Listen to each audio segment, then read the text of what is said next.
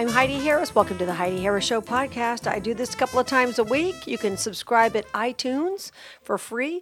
You can also check out my podcast at HeidiHarris.com. You can also catch my live radio show weekdays, 8 to 10 a.m. at 670 a.m. KMZQ in Las Vegas.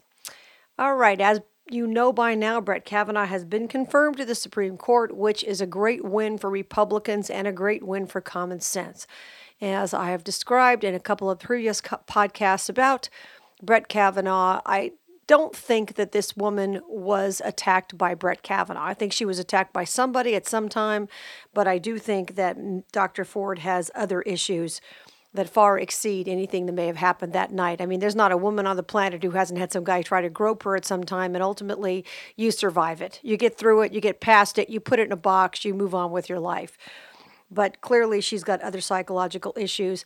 I don't think her testimony was complete garbage. I mean, I did find it compelling, like a lot of other people, but bottom line, there was no corroborating evidence, which there usually isn't in a he she situation. And Susan Collins and others saw through it after the FBI investigation that I was wrong about, by the way. I thought the FBI was not going to get their work done in time, and they did. And I was very impressed with that. So, Brett Kavanaugh now on the Supreme Court fantastic news for Republicans, and the Democrats have been beaten back, at least at this point. Now, we'll see what happens during the midterms. I think there's going to be a Democrat backlash. I think a lot of Democrats are ticked off about the way Brett Kavanaugh was treated. I think a lot of men looked at this and went, Whoa, what if this was me? I think a lot of women looked at this and said, Wow, what if this was my husband, my brother?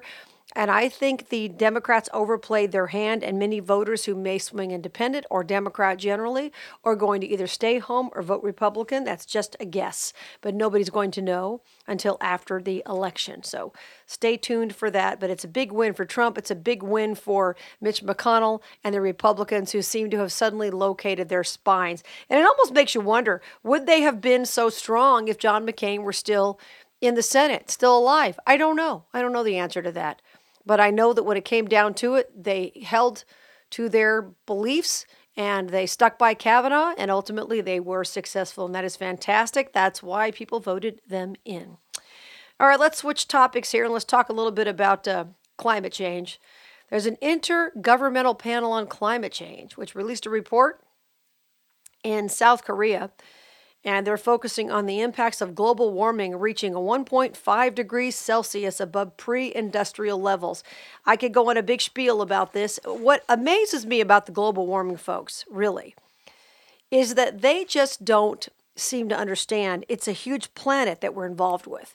I know they want to put all the pressure on industrial nations and mainly on the United States because China and India don't care what they say, and they're going to keep putting out as much junk as they want to because they're trying to have their countries be more prosperous. And the bottom line is, you can't change the planet. It's putting aside what these people think that they're do gooders and they want to make the world a better place and they're worried about dead polar bears and all of that. And we could argue whether or not the polar ice cap is thicker than it's been or not as thick or polar bears one way or the other. We could get into all of that because there are arguments on both sides to be made and scientists who talk about both sides of the issue.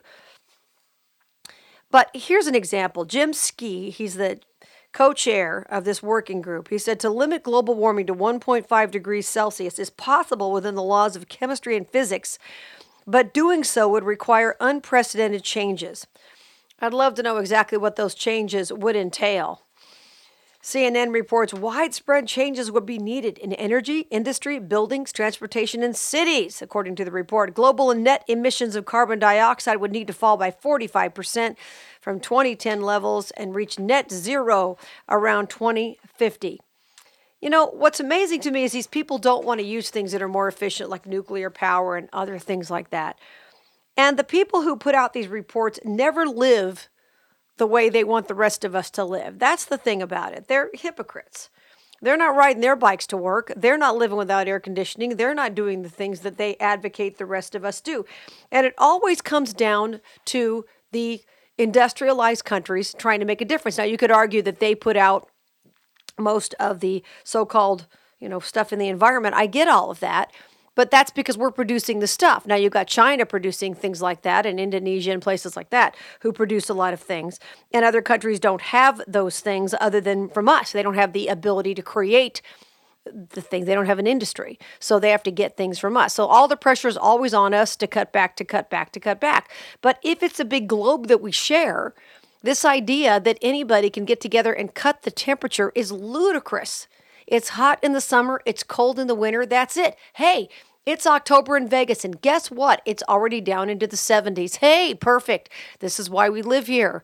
We don't live here for June, July, and August. We live here because it's already in the 70s. And there are some summers that seem longer than others. Sometimes we don't see 100 degree days before Memorial Day. Other times we do. I remember, I think it was a couple of years ago, that it was not even 100 degrees the entire month of June. And I remember distinctly because I was doing at the time endorsements for an air conditioning company and it never got to 100 degrees the whole month of June. This is like two years ago.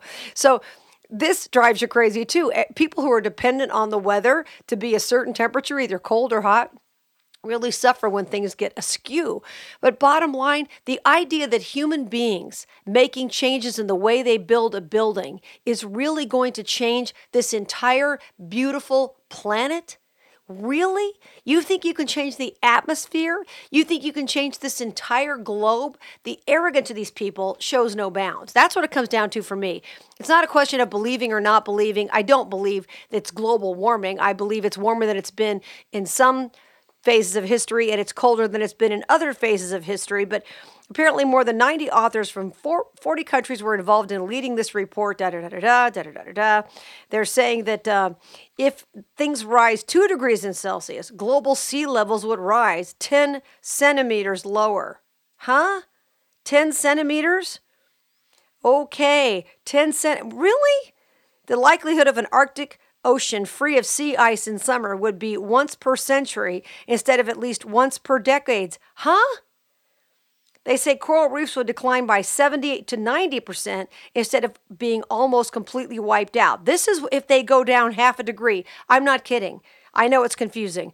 The report said if we can change it to 1.5 degrees instead of 2 degrees, really?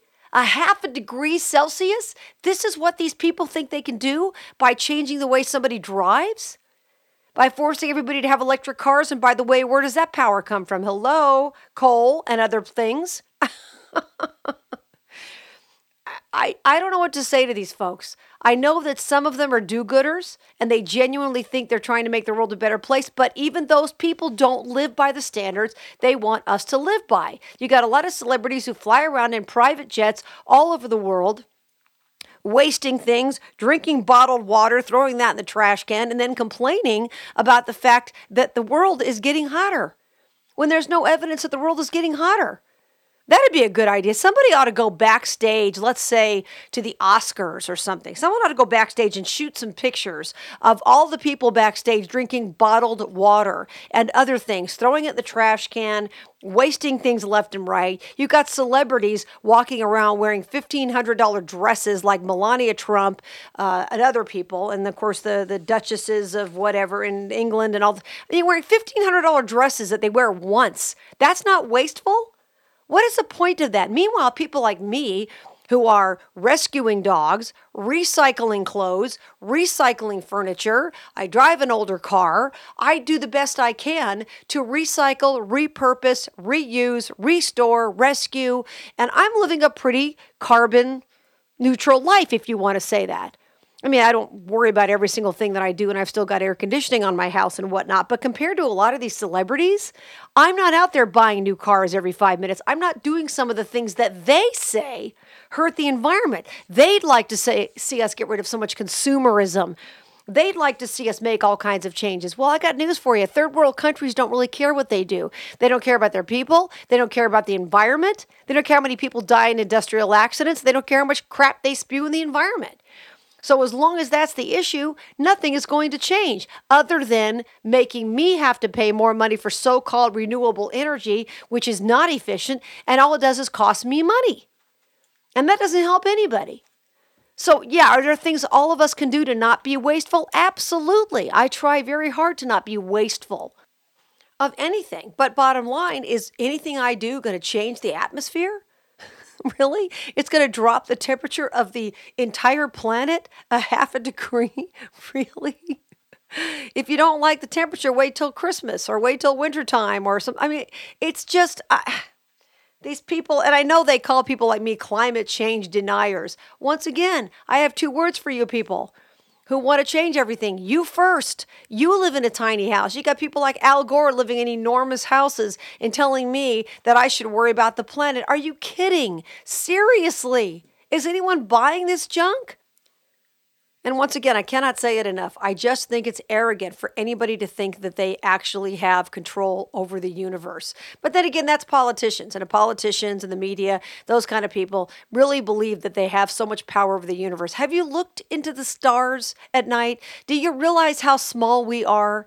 In God's creation. Do you understand that? And if you look at the earth in the universe, how tiny it is, have you looked at the Hubble telescope pictures or anything like that? Do you really think that how much trash you put out on the curb on Wednesday is really going to make a difference to the planet. Come on, people. I mean, you go ahead and live any way you want to, but don't tell me how to live my life, okay? That's all I'm asking. Join me weekdays, 8 to 10 a.m. on KMZQ, live from Las Vegas. And don't forget to check out HeidiHarris.com, where you can pick up a copy of my brand new book. It's called Don't Pat Me on the Head Blowback, Setbacks, and Comebacks in Vegas Radio. I talk about my career and some of the blowback and setbacks and things like that that I've dealt with in my career. Everybody's dealt with them, and I think this book will encourage you. If you've been kicked around at work, it'll encourage you how to get through it. It'll make you feel better. knowing you're not alone. And I think it will encourage you to be able to stand your ground and hold your own. I'm Heidi Harris. Until we meet again, remember you were created for a purpose. Here's Tony Scott.